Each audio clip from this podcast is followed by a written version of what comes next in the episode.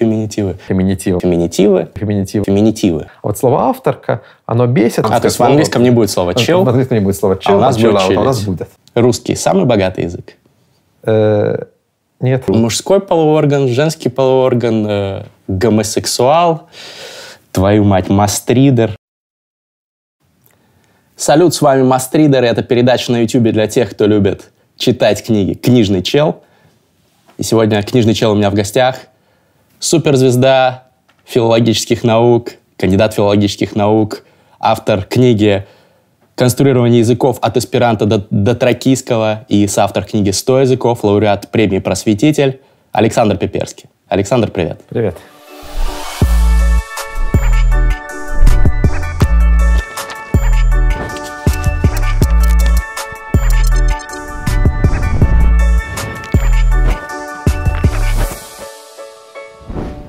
Давай сразу начнем с вопроса, который мне задали в комментах сразу несколько подписчиков, когда я объявил о том, что ты придешь в передачу. Язык определяет сознание? Ну, я боюсь, что на этот вопрос невозможно ответить. Э, если мы э, хотим сказать так четко, что язык полностью определяет сознание, конечно, нет. Но какие-то аспекты сознания, может быть, и да. Это вещь, которая называется гипотеза лингвистической относительности, она же гипотеза Сипира-Орфа. Вот ее в лингвистике обсуждают уже последние лет 70-80 э, довольно активно, что там, если, например, у нас в русском языке есть э, слова «синий» и «голубой», то мы будем там, чуть-чуть лучше в некоторых ситуациях различать эти цвета, чем тот, кто говорит по-английски, у кого есть только слово blue. Это все такие мелочи, которые, в общем, нельзя сказать, что полностью язык определяет то, как мы думаем и что мы делаем. А у эскимосов то, что там 20 разных слов для белого цвета, да? Ну, там 100 названий снега, якобы все это вообще-то, видимо, вранье, но, видимо, потому что эти названия прирастают, их количество от пересказа к пересказу. Сперва все начиналось, кажется, с четырех, но теперь уже дошло до 100. Ну да, ну там действительно, если ты живешь среди снега, тебе надо лучше различать сорта снега. Но это, в общем, ничего особенно удивительного в этом нет. А не было никаких экспериментов, чтобы подтвердить или опровергнуть эту гипотезу? А, эксперименты ставятся все время. Ну, они действительно э, обычно касаются каких-то конкретных частных вещей. Там, например, верно ли, что те люди, которые ориентируются в пространстве не говоря слова типа слева, справа, а говоря слова типа к северу или к югу или на западе, верно ли, что они лучше определяют э, стороны света? Ну да, наверное, лучше. Ну вот э, такие мелочи, э, конечно, всегда можно проверять, но опять же глобального вывода из этого, ну я бы не стал делать. Русский самый богатый язык? Э, нет. Это, опять же, невозможно проверить, потому что мы не знаем, э, что такое богатый язык. Но если даже считать слова, то слова посчитать невозможно, потому что мы не знаем, э, какие слова есть, э, что, что такое существующее слово, что такое несуществующее. Там, если, например, мы откроем словарь Даля, в нем огромное количество слов, которых мы не знаем. Я думаю, что большинство слов из словаря Даля мы не знаем. Словарь Даля можно сейчас читать как роман. И считать ли это словами русского языка, совершенно непонятно. Точно так же, там, когда говорят, что вот в английском языке 500 тысяч слов, потому что они есть в Оксфордском словаре, э, многотомном, то это тоже такое же бессмысленное утверждение, потому что там есть все слова, начиная с древнеанглийской эпохи 1200 лет назад, и, конечно, это не те слова, которые знает современный носитель английского языка. Он знает только небольшую часть того, что там есть. Но это же не делает э, эти слова не частью языка, если их ну, не знают большинство. Просто редкие слова. Ну, Люди необразованные стали, может быть, просто. Люди все-таки не могут знать все слова, которые были в языке тысячу лет назад или пять тысяч лет назад. Да? Мы же не требуем, чтобы мы э, все могли говорить, например, на праиндоевропейском языке, который является там, предком русского, английского, хинди и так далее. Да, мы не знаем этих слов, они там много чего потерялось, но это совершенно нормально. А если сравнивать вот общеупотребительный корпус э, слов, ну, насколько мне известно, проводятся же такие исследования, в том числе ты занимаешься такими исследованиями, когда берешь очень много текстов из интернета mm-hmm. и анализируешь, где все-таки больше слов в русском или в английском? А опять же, зависит от того, как считать, потому что очень разная грамматика, на самом деле. Что мы считаем словом? Это вот э, самый такой непростой вопрос. Если мы считаем э, слово, например, э, «пить», да, по-русски, у него будет куча разных форм. Я пью, ты пьешь, он пьет. Э, я пил, ты пил, э, она пила, мы пили и так далее. И по- по-английски этих форм гораздо меньше. Да? Drink, drinks, drinking, drank, drunk. Drunk, drunk. Ну вот, собственно говоря, и все. И э, если мы считаем, что все это, там, например, разные слова, да, тогда... Ну нет, это одно слово, просто разные что формы. по-русски получится больше. Ну хорошо, да. Если, если- если так считать, то тогда большой разницы не будет между русским и английским. Например. Если считать, что это...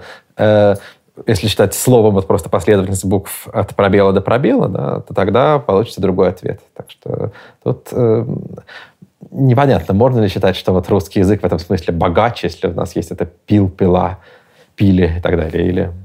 Мне всегда казалось, что считается, что русский богаче, потому что у него больше синонимов для каких-то одних и тех же вещей. Или это стереотип? Ну, это стереотипы, это, опять же, сложно проверить на самом деле. В русском не так уж много синонимов по сравнению с языками с более интересной э, историей, потому что э, вот интересная такая история контактов, когда бывает у языков, например, когда их много, много завоевывают, а что-то такое происходит, то там... как раз англичане, вот да? Как раз, да, как раз ан- английский хороший пример того же самого.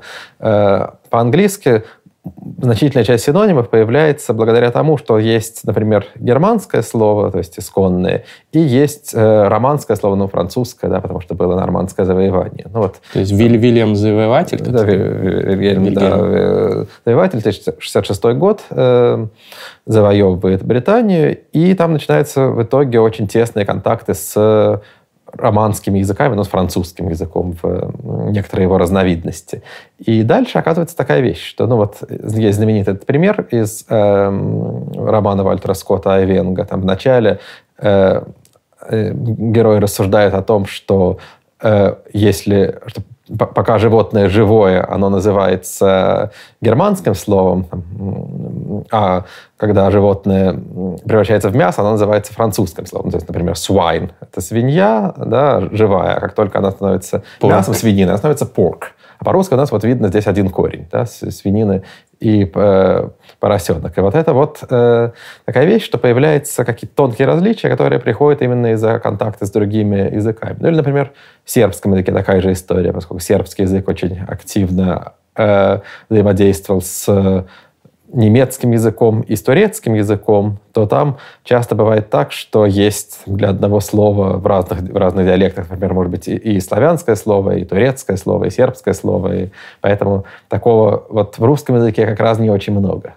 Хотя у нас были разные волны заимствований, и тоже, по идее, должно быть что-то похожее. Да, конечно. Если, если говорить там про Петра Первого, который внедрил кучу слов из голландского, немецкого к нам, Мгм. тоже есть же ситуации, где есть несколько слов для одного и того же. Ну да, но вот такие вот, когда происходят такие культурные, скорее, заимствования, не повседневные, не в том смысле, что мы активно сталкивались с голландцами в повседневной жизни, то обычно заимствуются реалии, которых, э, слова для реалий, которых раньше не было. Для флота, Да, ну, для флота, да, там мы все понимаем, что вся э, корабельная терминология, она вся какая-то голландско-немецкая у нас в основном. И, ну, потому что э, Петр I соз- создал флот фактически с нуля. И в этом смысле у нас э, оказывается, что там не было конкуренции с русскими словами. То есть понятно, что были какие-то лодки, да, ясно, что не, не то, чтобы уж совсем, совсем ничего не было, совсем там, при виде реки люди впадали в ужас и не могли ничего сделать, но, тем не менее, конечно, этих слов было гораздо меньше, и просто этих а, объектов не было, чтобы, они, чтобы для них были слова. Поэтому тут э, обычно все называется одним тоже словом, но заимствованным. Меня тоже всегда еще интересовал вопрос, почему в русском языке так мало диалектов в сравнении с, вот, с тем же с английским, с немецким, когда баварец не может понять, э, не знаю, берлинца, если не будет говорить на Hochdeutsche, на общем каком-то языке. А в, на русском в России из Владивостока человек и из Калининграда прекрасно поймут друг друга. С чем это связано? Ну, э, здесь есть несколько аспектов. Во-первых, это то, что большая часть территории России заселена поздно сравнительно и заселена людьми с разными э, родными диалектами. Ну, то есть понятно, что вся Сибирь, да, весь Дальний Восток, это там, ну, буквально несколько веков. Это с точки зрения истории языка очень мало. То есть там не успели сформироваться свои диалекты, а люди приезжали из разных мест европейской части России, и поэтому получился такой вот усредненный э, язык. Но еще одна важная вещь, конечно, состоит в том, что Вообще-то диалекты есть, они просто пользуются очень низким престижем, в отличие от той же самой Германии э, или там, еще более яркий пример Швейцария, где диалекты немецкого языка особенно культивируются, где люди просто гордятся тем, что они говорят на этом швейцарском немецком, да, который отличается. То есть это круто. Это круто. Ну, там, может быть, действительно в каких-то э, особенно официальных ситуациях э, люди переходят на более или менее стандартный язык, но в быту люди говорят на диалекте, на диалекте э, могут выходить какие-то даже литературные произведения, могут публиковаться учебники диалектов. У меня, например, есть учебник тюрихского диалекта, такая книжечка. А представить себе, что вот выходит учебник э, вологодского диалекта в России очень сложно. Ну, то есть можно, конечно, себе представить, но ну, действительно вот такой смешок э, возникает сразу. Да? Какие-то э, бабки в деревне говорят, что это вообще, кому это надо. И вот это отношение, ну, тут я не побоюсь оценочного слова, к сожалению, оно приводит к тому, что диалектного разнообразия э, оказывается у нас на виду намного меньше. То есть действительно, если поездить по европейской части России с диалектологическими экспедициями, мы обнаружим огромное количество разных диалектов, ну, собственно, это и дело. Ну, в деревнях, да. да в деревнях, есть, да. Но как только человек из деревни переезжает в какое-то более крупное место, оказывается, что говорить так, как... Э, говорит его бабушка в деревне, неприлично. Ну вот нельзя так говорить. Надо переучиться, люди переучиваются. И поэтому мы просто не замечаем. Но вообще-то, ну даже вот когда мы говорим про какие-то вещи городские, и там есть различия, которые мы знаем мало, и которых люди, может быть, э, тоже не догадываются, потому что носители этих различий стесняются. Ну, например, скажем, э, вся Сибирь говорит маленько вместо немного.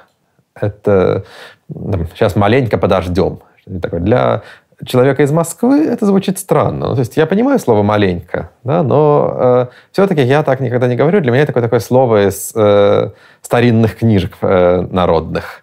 А в там, Новосибирске это совершенно нормальное слово. Или, например, вот я недавно был в Хабаровске, покупал там какое-то мороженое, э, пытался э, заплатить карточкой. Мне говорят, прислоняйте. Я даже не сразу понял, что имеется в виду. приложите. Да, да, приложите, прикладывайте, говорят в Москве, в Хабаровске говорят прислонить.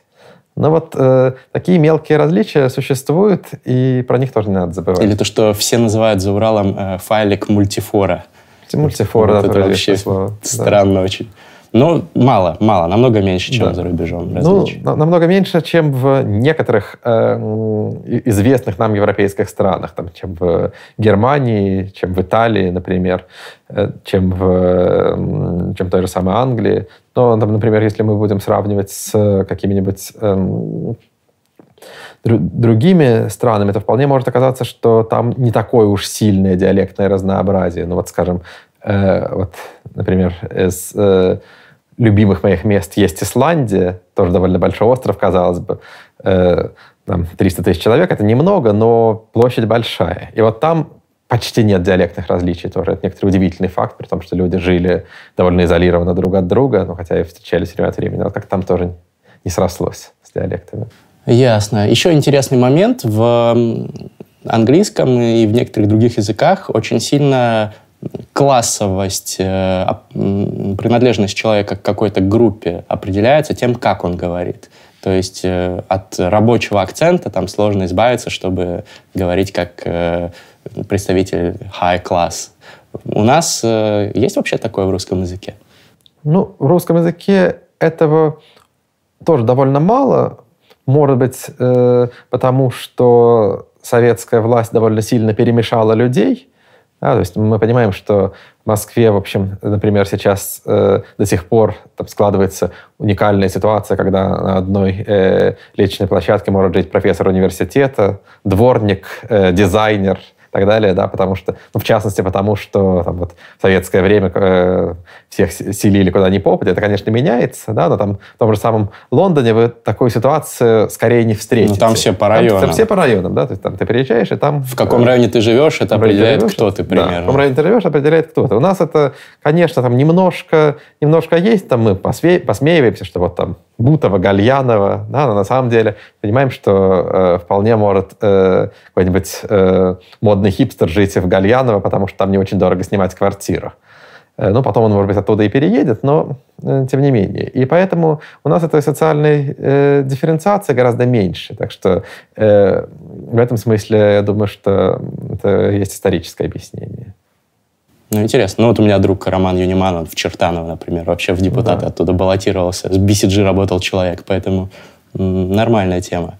Давай еще поговорим про иностранные языки. Я так понимаю, ты достаточно, ну, наверное, соответствуешь определению полиглота. Сколько языков ты знаешь? Ну, это такой э, тоже непростой вопрос. Но, собственно, я вот, э, ну, видно, что я вот соответствую определению ученого, потому что что ты меня не спросишь, я про все говорю, что, ой, ну это вот надо подумать, это все сложно. Даже не могу ответить, сколько языков я знаю. Потому что... Сколько языков ну, ты наверное, знаешь на уровне B2, э, я не знаю? Ну, на уровне свободно, так, свободно поговорить, э, и так, чтобы меня самого это не раздражало, видимо, 5. Э, русский, сербский мой второй родной язык, э, английский, немецкий и шведский. Ну, а дальше уже начинаются всякие градации. Там, французский, итальянский. Я умею легко читать, могу как-то объясняться, но звучит довольно чудовищно. Еще эсперанто, насколько я понимаю, на, да? эсперанто люблю читать, например. Э, там, э, по-исландски э, умею читать и по современному, на современном исландском, и по древнеисландски, но говорить толком, к сожалению, не могу, хотя очень хотел бы. Там, дальше от того, что я знаю шведский, из этого следует, что я заодно еще бесплатно понимаю норвежский и могу читать по-датски. Там, сербский язык уж не говорю, потому что вообще хорватский, тоже, хор, да? хорватский, боснийский, черногорский, поскольку они там делились э, на протяжении последних 30 лет очень активно, это, это вообще очень удобно. Как бы, ничего не делаешь, бесплатно время от времени получаешь по языку себе в коллекцию. Ну, уже языков 20 получается у того.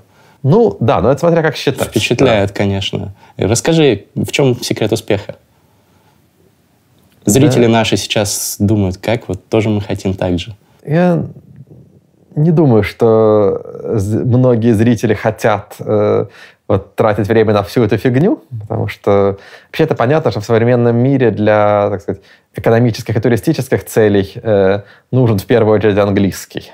Да, ну а дальше уж, если это кому-то интересно, то тогда, ну, действительно, ну, просто если Эм, этим интересоваться, если тратить время, если э, систематически заниматься, то все и получается. Главное в изучении иностранного языка, мне кажется, систематичность. То есть ты можешь учить иностранный язык, как тебе удобно, там, кому-то приятнее эм, музыку слушать, там кто-то какие-нибудь аудиокурсы проходит, кто-то в дуалинго играет, кто-то а, книжки читает. Да, так что много разных способов. Ну вот я, например, книжки люб, люблю читать. Я такой вот э, грамматика, словарь, вот это вот все. Книжный человек. Да, книжный.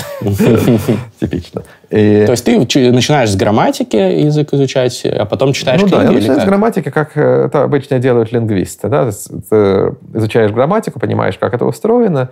Ну, дальше для некоторых языков на этом знании останавливается. Например, монгольский язык. Да? Я знаю, как он устроен с точки зрения грамматики, я знаю, какие там бывают падежи, спряжения и так далее. Ничего проч- э, прочитать по-монгольски не могу, потому что я никогда, в общем, не пытался этого делать. Ну, да. А так, дальше, ну, потом берешь какой-нибудь текст, словарь, начинаешь разбираться. Первое время это очень медленно происходит, потому что каждое слово надо смотреть. Там какие-нибудь э, местоимения, которые в словаре не в начальной форме, от них тоже ломается немножко все. Начинаешь пытаться выяснять, что это такое. Ну, слава богу, там сейчас есть интернет, вики-словарь. Все это гораздо проще, чем еще 10 лет назад. Ну и дальше постепенно приучаешься. И, и за сколько вот ты изучаешь язык э, вот на таком уровне, чтобы на нем читать можно было? Ну, чтобы на нем читать, наверное, нужно, думаю, что, ну, если это язык э, индоевропейский, то есть там, где я легко угадываю корни, корни да, ну, романские, германские языки, так, если, если это, то тогда я думаю, что пару месяцев вообще вполне достаточно. Круто. Если это не индоевропейский, там хуже, потому что там надо запоминать слова, там, в том же самом э, если я, например, возьмусь учить вьетнамский язык, да, то я, у меня не будет этих вот подпорок, что романские слова я все знаю, потому что и латинский язык как-то знаешь, и там, э, в русском языке много заимствований. Революция, э, латте, сколько угодно этого. А когда нет таких подпорок, так гораздо хуже. Революция латте, я бы назвал то, что у нас происходит. Окей. Скажи, пожалуйста, есть ли вообще, по твоему мнению, смысл сейчас учить иностранный язык, если через лет 5-10, возможно, компьютерный перевод будет настолько быстрым и точным, что, в принципе, ты можешь надеть там свой какой-нибудь Google Glass, вставить наушник, и тебе он будет переводить на ходу все? Да, я очень хочу э, присоединиться к тому, что, что ты сейчас говоришь, но здесь есть одна проблема. Потому что вот то же самое говорили в 1954 году, когда провели первый эксперимент по машинному переводу. Он там что-то перевел, это перфокарты. В 1954 году? 54 год. Первый эксперимент с русского на английский переводили в Вашингтоне, в Джорджтаунском университете. Это когда еще компьютеры были размером компьютеры были с трехметровый дом? да, все, все как положено. И вот там, значит, 60 предложений показали широкой публике, что вот сейчас будет машинный перевод. И дальше создатели этой системы стали говорить, ну вот через э, 3, ну максимум 5 лет у нас все будет.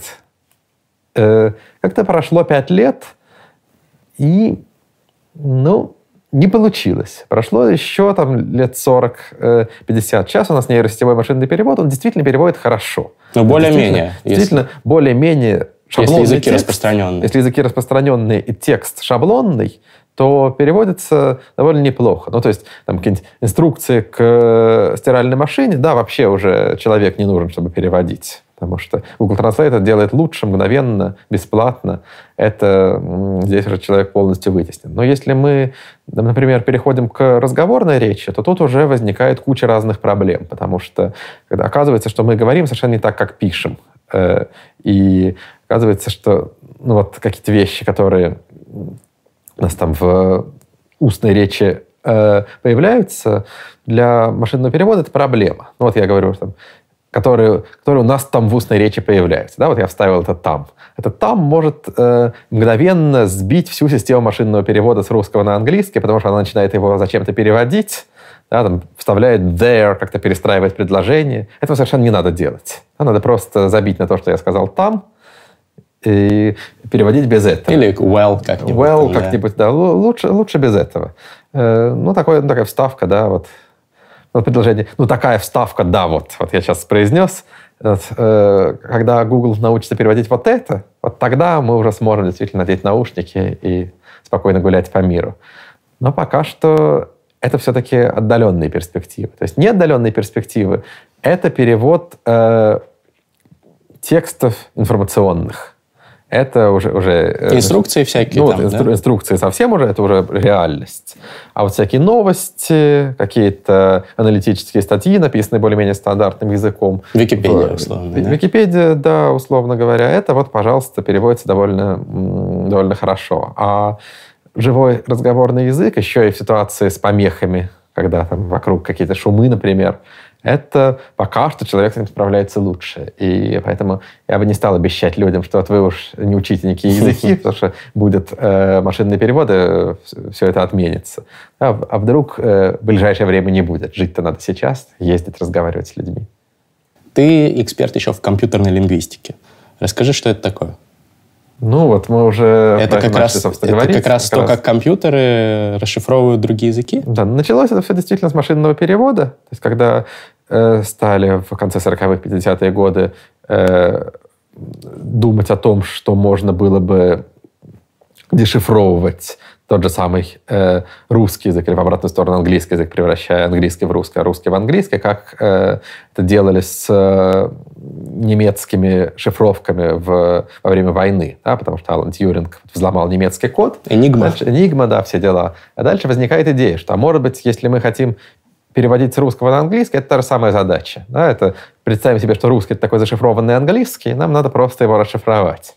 Но дальше оказалось, что это все не очень э, легко так работает, но зато оказалось, что есть куча разных других вещей, которые компьютер может делать с языком.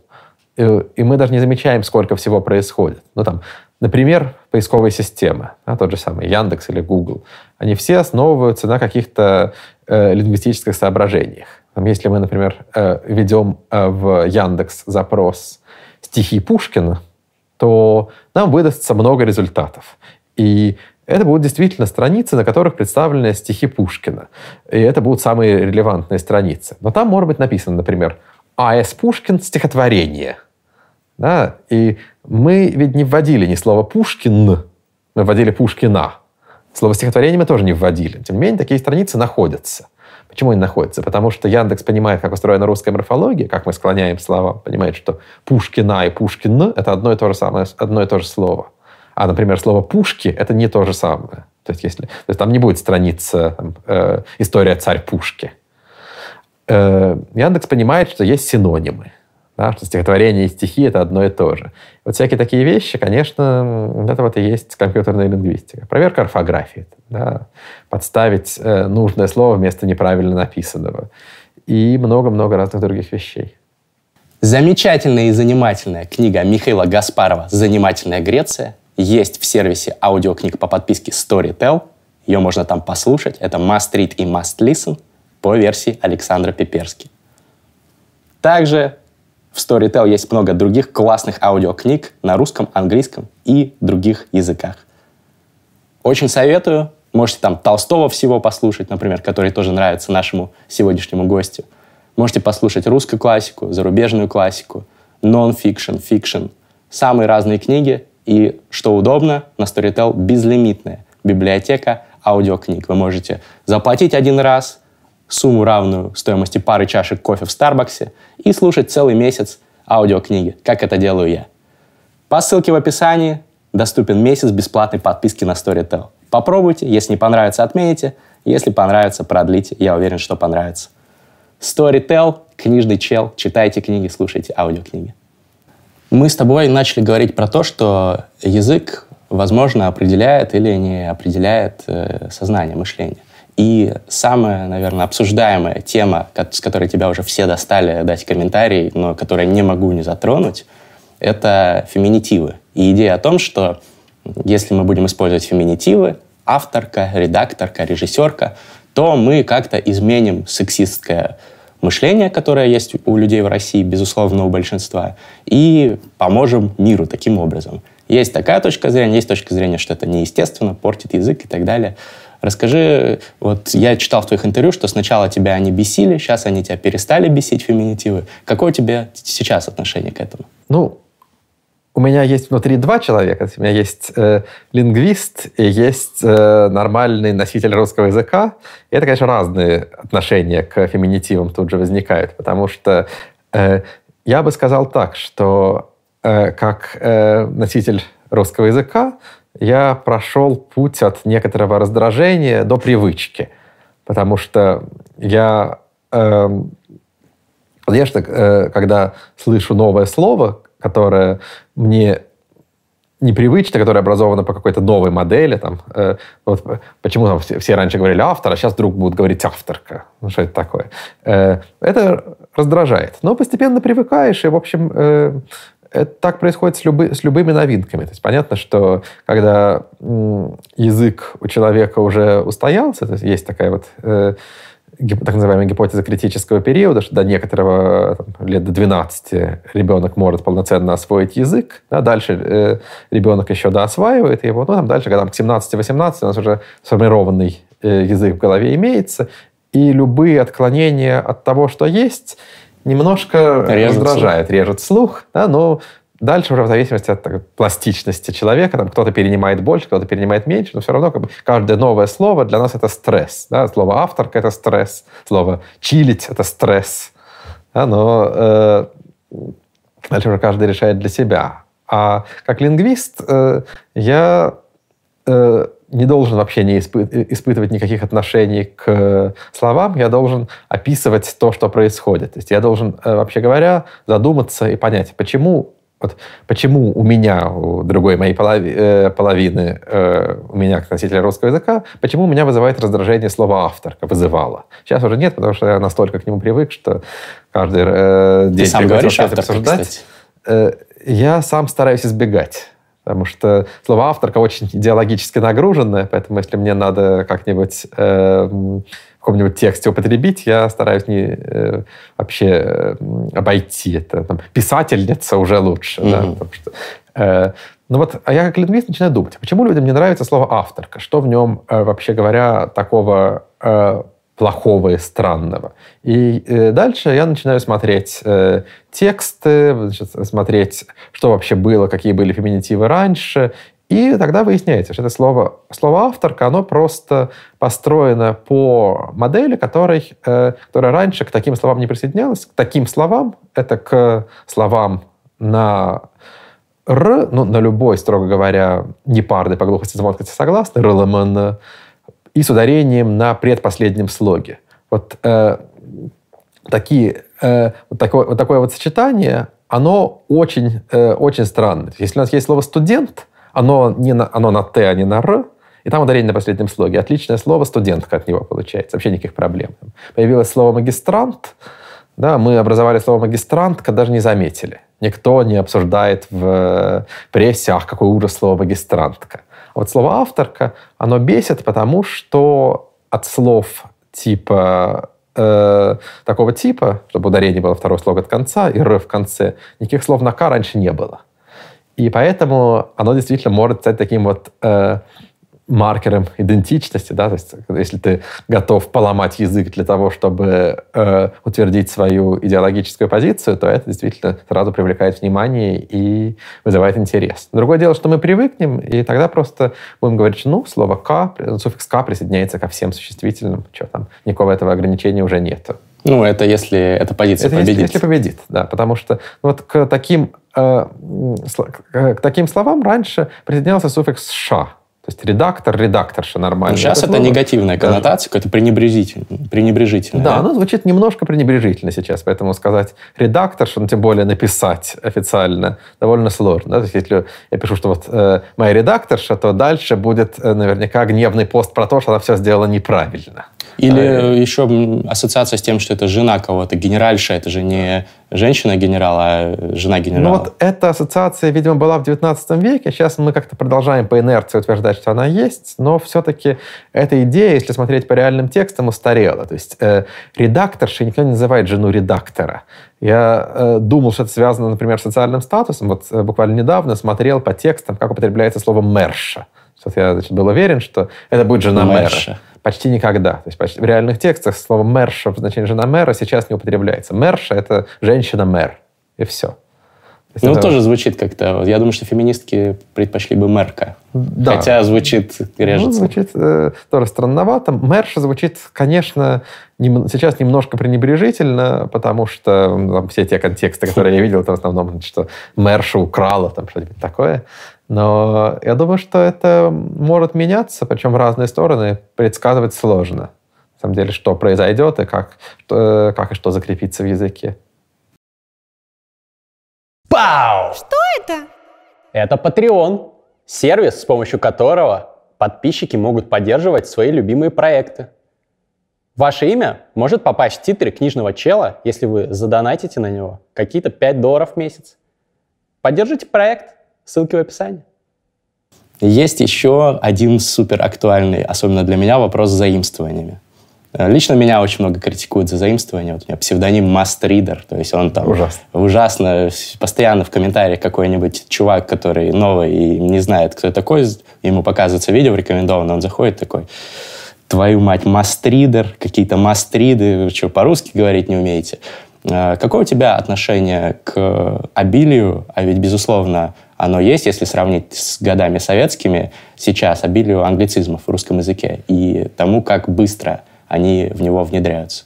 Да, ну, я считаю, что это вообще не проблема, потому что они э, внедряются в русский язык очень гармонично. Например, э, появляется у нас то же самое слово «чилить», да, оно э, не то, чтобы какое-то народное вкрапление. У него появляется спряжение. Я чилю, ты чилишь, он чилит, мы чилили там, и так далее.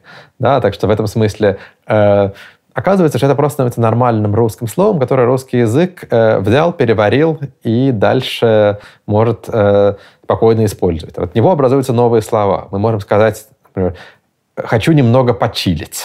Зачилить. Да? Зачилить. Да, сколько, сколько угодно приставки эти добавляются. То есть русский язык с заимствованиями вообще отлично справляется. И мы даже не замечаем, сколько на самом деле в, вокруг нас заимствованных слов не только из английского, но и из каких-то других языков в, в другие эпохи. Но вот, э, у меня есть э, любимая история, когда там, пару лет назад обсуждалось, что вот Э, выступила Ольга Васильева, министр просвещения, и сказала, что э, надо из учебников изъять, там, из учебников русского языка, изъять иноязычные слова, паркинг, там, что-то такое. Ну, во-первых, я не уверен, что в учебниках русского языка для школы есть слово паркинг, а во-вторых, дальше, когда я читал эти новости, то э, я с большим интересом задумался вот о чем. Что вот здесь э, значит, сообщается, что министр просвещения Ольга Васильева там, сделала то-то, то-то. Вот четыре слова. Министр, министр просвещения Ольга Васильева. Они все заимствованные, причем из разных языков. Значит, министр — это латинское okay. заимствование, просвещение — это заимствование церковнославянское, Ольга — заимствование э, германское, германское имя Хельга, э, Васильева, значит, греческого Басилеус — царь. Э, и если бы, э, если бы говорить министр просвещения по-русски, то это будет слуга просвечивания. Да, хотим ли мы так говорить? Ну, думаю, что нет. Думаю, что мы рады тому, что у нас есть э, отдельное слово «слуга», отдельное слово «министр», они обозначают разные вещи, и это совершенно нормально. Также, Но сторонники другой точки зрения скажут, ну, что это ты тут такие примеры приводишь? Это там церковнославянский, греческий, это что-то нам уже близкое очень много сотен лет и укоренившееся в языке. А всякие слова типа «чилить», они ну, не запечатлены на нашей подкорке. Мы их, наши предки их не использовали. Зачем нам сейчас наш язык портить, э, избавляться от самобытности. Вместо подростков говорить тинейджеры. Есть же замечательное слово «подростки».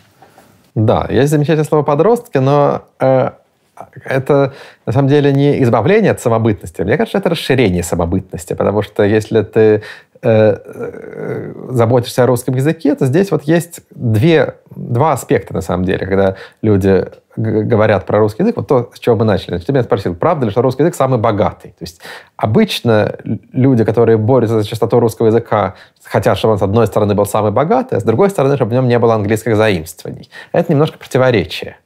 Потому что э, ну, английские заимствования создают то самое богатство. Да? То есть, ти, чем тинейджер отличается от подростка?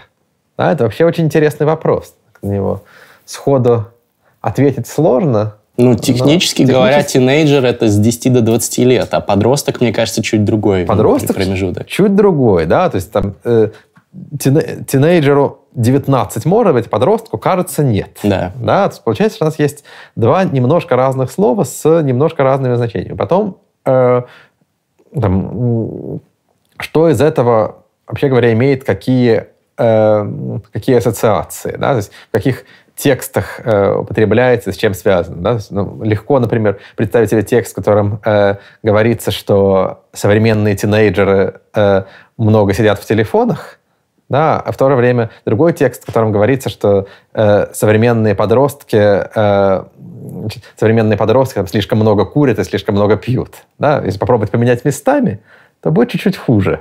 Да, то есть... Ну да. Тинейджер это Тинейджер всегда это про что-то такое технологичное. Тинейджер да? такой модный, технологичный, Модно. А подростки это что-то такое вот формально-бюрократическое немножко сейчас становится. Вот это вот расхождение, оно оказывается очень интересным. Его можно э, изучать. Хотя сами тинейджеры слово тинейджеры не употребляют, ну, что забавно. Словом сказать, я тинейджер, да, я подросток тоже довольно сложно сказать как-то. Вот. Э, но в этом смысле, да, у нас просто появляется новое слово, оно обрастает сразу же какими-то значениями, и это не проблема, это наоборот э, делает э, нашу речь немножко более гибкой. Так что э, тот факт, что оно заимствовано из английского, оно, конечно, сейчас раздражает, но пройдет там еще э, сто э, лет, если, так, если такие слова закрепляются, и про это уже никто не будет помнить. Все ну, будут говорить мастриды. Все будут говорить мастриды, лонгриды, например, да, э, э, слово «чилить», да, если оно закрепится, ну, я не Отличное уверен, что, слово. Да, слово прекрасно. Не уверен, что оно закрепится, но тем не менее, если оно закрепится, то может произойти много разных вещей. Например, оно может э, потеряться в английском языке. И тогда люди даже не будут понимать, что это за слово, будут считать, что это какое-то такое древнеславянское А, то есть слово. в английском не будет слова «чил»? В английском не будет слова «чил», а у нас будет а у нас будет. Да, а такие примеры, кстати же, есть, да? примеров сколько угодно. Ну, например, ну, слова устаревают легко в языках. Скажем, есть русское слово «хлеб». Да, прекрасное русское слово. У Сергея Михалкова есть э, четверостишь, который я очень люблю. «Нет, — сказали мы фашистам, — не потерпит наш народ, чтобы русский хлеб душистый назывался словом «брод». А, значит, если бы Сергей Михалков знал э, историю русского языка, он бы обнаружил, что вот наш русский душистый хлеб прекрасно называется готским словом «хляйфс». Да, это очень древнее германское заимствование, как если бы мы сейчас заимствовали слово эм, брод из немецкого или там bread из английского. И никакой проблемы нет. Это ну, в принципе, искон... бутерброд мы бутерброд заимствовали. мы заимствовали. Ничего страшного да. не произошло. Хлеб такое вот исконное, супер русское слово, кажется. Хотя исконно славянское слово, видимо, сохранилось, например, по-хорватски. Это будет круг. Разновидность, э, так будет хлеб по-хорватски. А что это в современных германских языках? Э, в современных германских языках есть это слово. По-английски есть слово loaf, э, L-O-A-F, которое обозначает буханку хлеба. Ну, такое редкое слово, но это вот то же самое слово. Хлайфс, хлоуф, в таком духе. Так что, ну, и вполне может быть, что мы не осознаем слово «хлеб» как германское заимствование, ну, потому что ну, кто сейчас знает слово loaf, да и не похоже оно на э, слово «хлеб». Так что это вполне реалистичный сюжет. Логично. Еще одна тема, которую я не могу не поднять, вопрос о деградации уровня, уровня носителя языка, о большом количестве ошибок и упрощений, которые допускаются в интернете. В тех же комментариях под этим видео будет очень много там, речевых ошибок, орфографических, пунктуационных. Ну, еще очень много ошибок они найдут у нас, наши комментаторы. Безусловно, безусловно. Да, Но это неизбежно. Вот. Э, есть ли у тебя ощущение, что из-за того, что вот сейчас мы пользуемся мессенджерами, мы пользуемся интернетом, мы очень много печатаем постоянно, там, с телефона в том числе, э, делаем много ошибок, потом другие люди это читают, что уровень языка, грамотности э, у людей деградирует? Ну, мне кажется, что это просто эффект того, что мы стали видеть много того, что раньше в наше поле зрения не попадало. Что такое общение в мессенджере? Это такая фактически устно-письменная коммуникация. Да? Вот если я э, что-нибудь э, хочу сказать, э, я это быстро набираю и тут же отправляю. Ну, или пишу комментарий. Ну, то, что я пишу в мессенджере, широкая публика не видит. Когда я пишу комментарий в Фейсбуке, то видит. Но устроено это примерно так же. Я не буду сидеть и вычитывать комментарий э, часами. Ну, там, если это не какой-то огромный обстоятельный комментарий на какую-нибудь остро волнующую меня социальную тему, где мне хочется высказаться. Если это какой-то там э, комментарий под постом какого-нибудь друга, там, какие-нибудь фотографии из отпуска он постит, а я что-нибудь такое пишу. Потому что точно я не буду э, вычитывать, нанимать редактора, корректора, чтобы он прочитал мой комментарий. И... Не, ну ты-то грамотно, скорее всего, пишешь. Ну, я, скорее всего, пишу грамотно, но никакой другой человек э, тоже этого делать не будет. Нормальное, естественное поведение. Надо быстро написать э, классная фотка, да, там, значит, э, э, а это где? А я там был, а мне там, а мне там не понравилось, ну, что-нибудь в таком духе. И когда это все появляется, то тут же оказывается, что раньше мы привыкли к книгам, значит, которые прошли через редактора и корректора и газетам, а тут вдруг мы видим, как люди реально говорят. А люди реально говорят совершенно не так, как пишут. Э, не, э, потому что даже если нас послушать, да, вот я говорю там э, что-нибудь. Э, я не говорю что-нибудь. Да, это в реальной речи мы страшно активно все сокращаем. Да, там, например, э, есть замечательная история э, про, значит, про одного знакомого моего иностранца, который приехал в Москву, значит, стал разговаривать по он учил русский язык, стал разговаривать по-русски, долго не мог понять, почему мы все время говорим про китов. Китов? Да, про китов. Все время все, все люди вокруг него что-то говорят про китов. Зачем они говорят про китов? Киты вообще не актуальны. Люди вокруг него говорили какие-то книги, какие-то фильмы, какие-то автобусы. Да, вот это вот кит, кит. Да, он не мог понять, что это такое. И это нас не возмущает, потому, хотя, потому что мы к этому привыкли, и в устной речи это не, э, не проявляется. Как только я начну на письме писать э, «чё-нить» через там, «чеё», нить, да, или там чео нить, то тут же придет э, человек и скажет, вот он портит русский язык, все это неграмотность, деградация и так далее. Так что ничего страшного не происходит. Просто на письмо вылилось то, что раньше не выливалось. Ну, ты прям такой э, оптимист, мне кажется, потому что очень многие говорят, что да, возможно, это объяснимо тем, что и раньше люди были не суперграмотными, и они бы также писали. Но сейчас мы это видим каждый... Сейчас, да, мы видим это каждый день в тех же комментах, и мы читаем это, и раньше мы читали только чисто литературный язык, условно там, даже если это не очень качественная литература, но все равно там корректура, проходили книги. А сейчас мы читаем вот весь этот языковой шлак, и в нем мы купаемся и варимся. Да, ну... И поэтому мы сами начинаем деградировать и писать неправильно. еще больше. Да, но на самом деле раньше мы просто жили в ситуации, которая в лингвистике называется диглоссией. То есть это ситуация, когда э, есть один язык для одних ситуаций, другой язык для других ситуаций. То есть мы писали и говорили на немножко разных разновидностях русского языка. Простой пример. Вот э, в школе значит, нас учат про какие-то там причастия. Знаешь, мы мучительно пытаемся выучить, сколько n в слове «написанный». Да? В слове «написанный» 2n, а в слове «писанный» 1n. Отличать прилагательное от причастия. Вот это вот вся премудрость. Если мы задумаемся о том, где и как употребляются причастия, то мы обнаружим, что в устной речи причастия не употребляются от слова «вообще». Ну, только совсем. если ты какой-то заумный ну, чувак. Если, если ты читаешь лекцию по бумажке, тогда пожалуйста. И, и, так, и то это производит странное впечатление. Эм, в... То есть мы говорим, который написал. Мы говорим, который написал. Который написал. Мы не говорим э, человек, написавший книгу. А, я думаю, что если э, сделать запись того, как вот мы сейчас сидим и разговариваем, Нет там будет э, одно-два причастия за час самое большое, самое большее. А в письменной речи мы прекрасно умеем это употреблять. Да? Значит, мы знаем, что надо вот сказать написавший. То есть у нас вот это вот две полочки в голове. Да? Значит, письмо в одну сторону, устная речь в другую.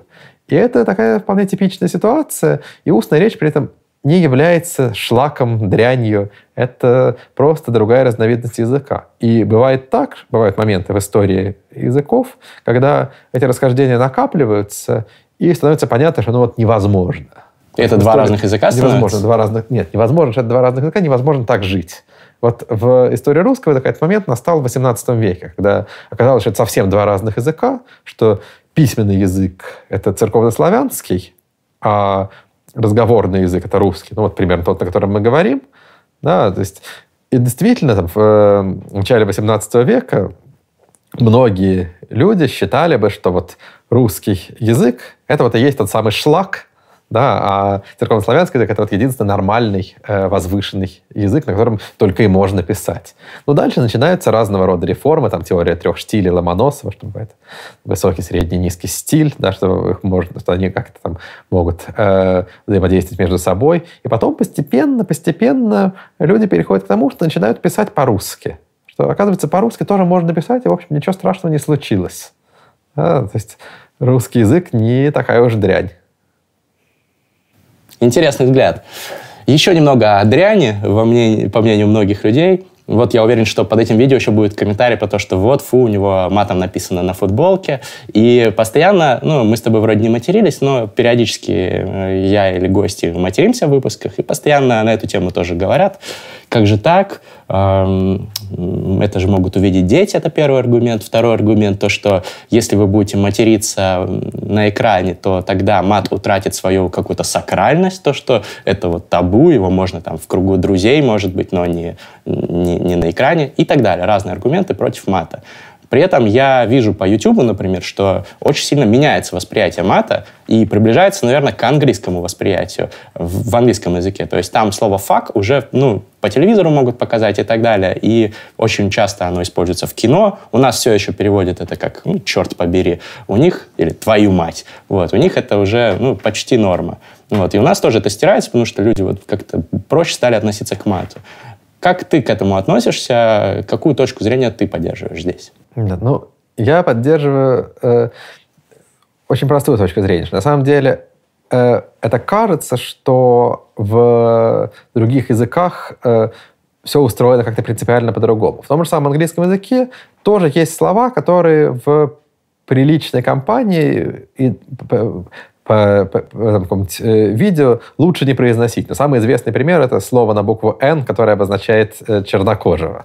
Ну, это да? чуть другое, это не это, мат, это политкорректность. А, а, а, то есть, э, явление то же самое, по сути. Есть какие-то слова, которые все знают, но которые говорить нельзя. Не очень, не очень важно, что оно обозначает. Обозначает ли оно там, человека с определенным цветом кожи или какой-нибудь орган человеческого тела. Это, по сути, то же самое. То есть, более-менее в любой культуре вырабатывается вот этот вот набор э, запретов. Вот у нас ну, сложилось так, что запрет наложен на эти четыре слова.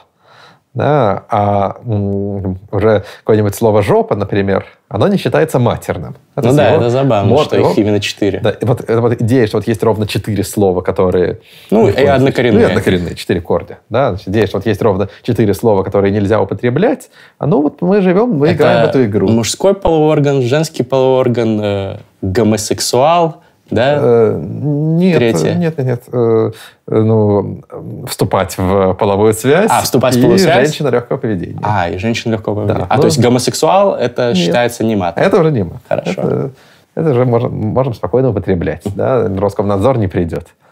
Э, Но вот бывают, например, более нетривиальные вещи в культурах. Ну, скажем, в, и, собственно, явление табу языкового, оно начал, начали его изучать на примере аборигенов Австралии и, и Океании. Там очень сложные правила. Например, если человек умер, то э, нельзя употреблять его имя и созвучные с его именем слова.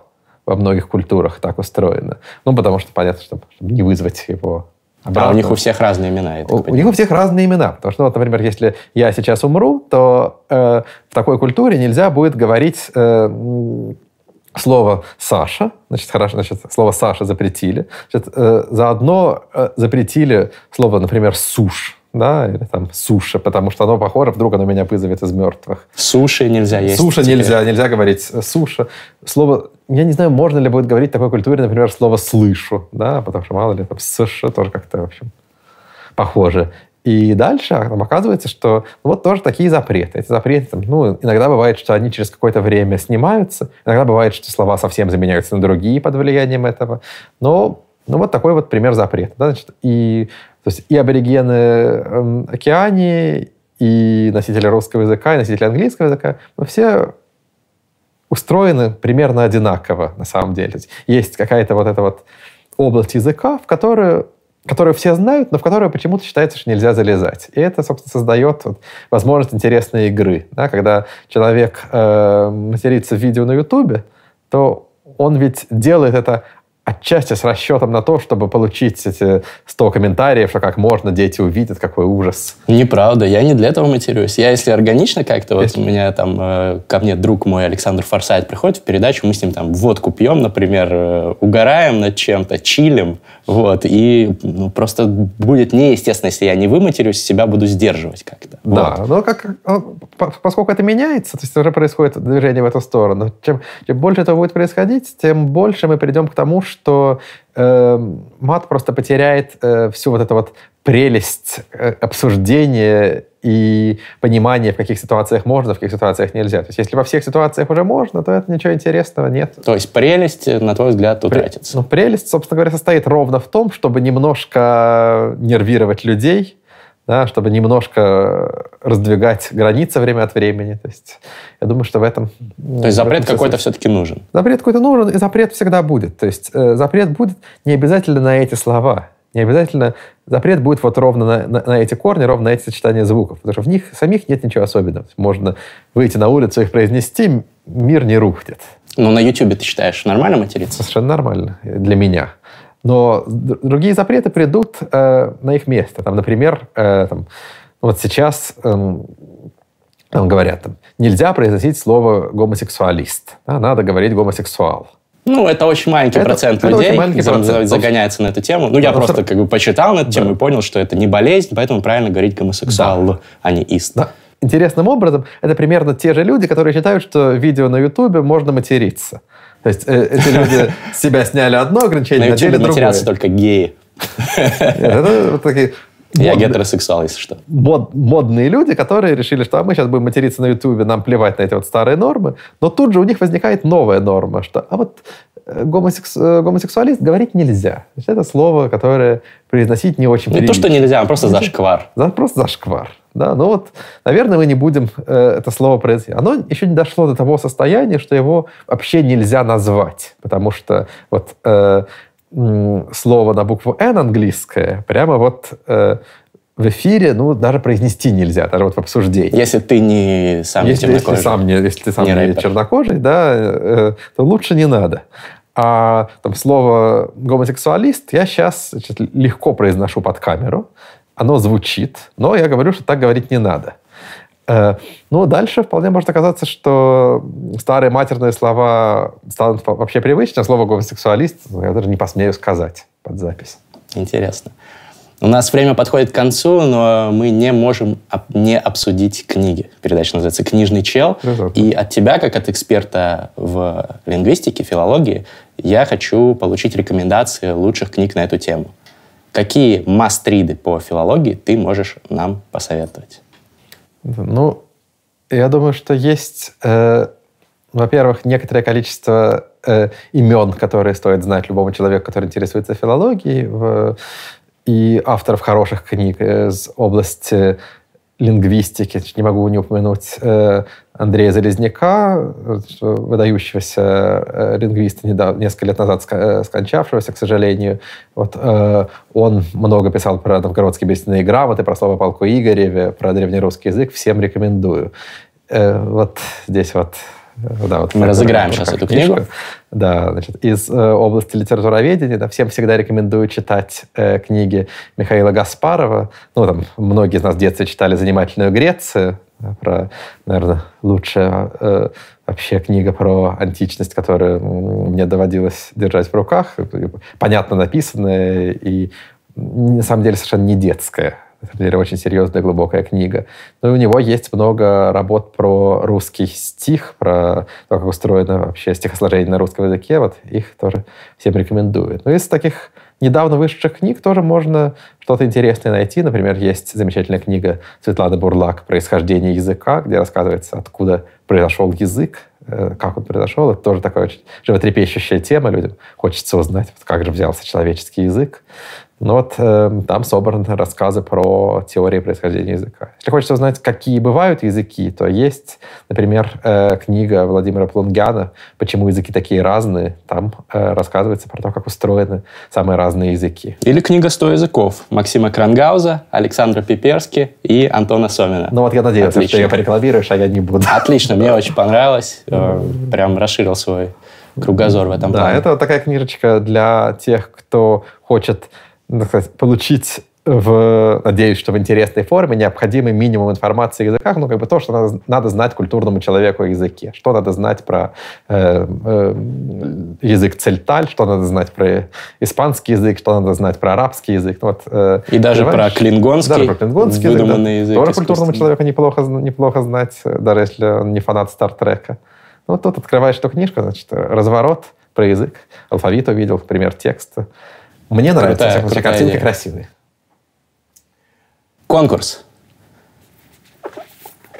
Автор лучшего комментария под этим видео из рубрики «Лайк Бунин». Напоминаю, у Бунина был критически короткий комментарий на всех его великих современников. И мы призываем вас тоже оставлять такой же комментарий про сегодняшнего моего гостя. Кто такой Александр Пиперский? Напишите коротко, понравился он вам, нет, может быть, что-то ироничное, стебное, может быть, что-то хвалебное. Автор лучшего или авторка лучшего комментария получит книгу Залезняка э, «Лингвистические задачи» с предисловием Александра и с его автографом. А еще одну книгу «100 языков», про которую мы говорили, получит случайный подписчик паблика Мастриды ВКонтакте, который репостнет пост с этим видео – и победителя выберет рандомайзер. Извините, опять много заимствований, но, по-моему, они оправданы. Репостните все на, стр- на страничку этот пост и ждите объявления результатов через несколько недель. Как без заимствований сказать рандомайзер? Генератор случайных э, событий. Ну хорошо, генератор уже заимствование. Генератор заимствования. Во-первых, уже три, три слова, ну да, но неудобно без заимствования. Рандомайзер одно слово гораздо быстрее. Проще. Последний вопрос. Толстой или Достоевский? Толстой.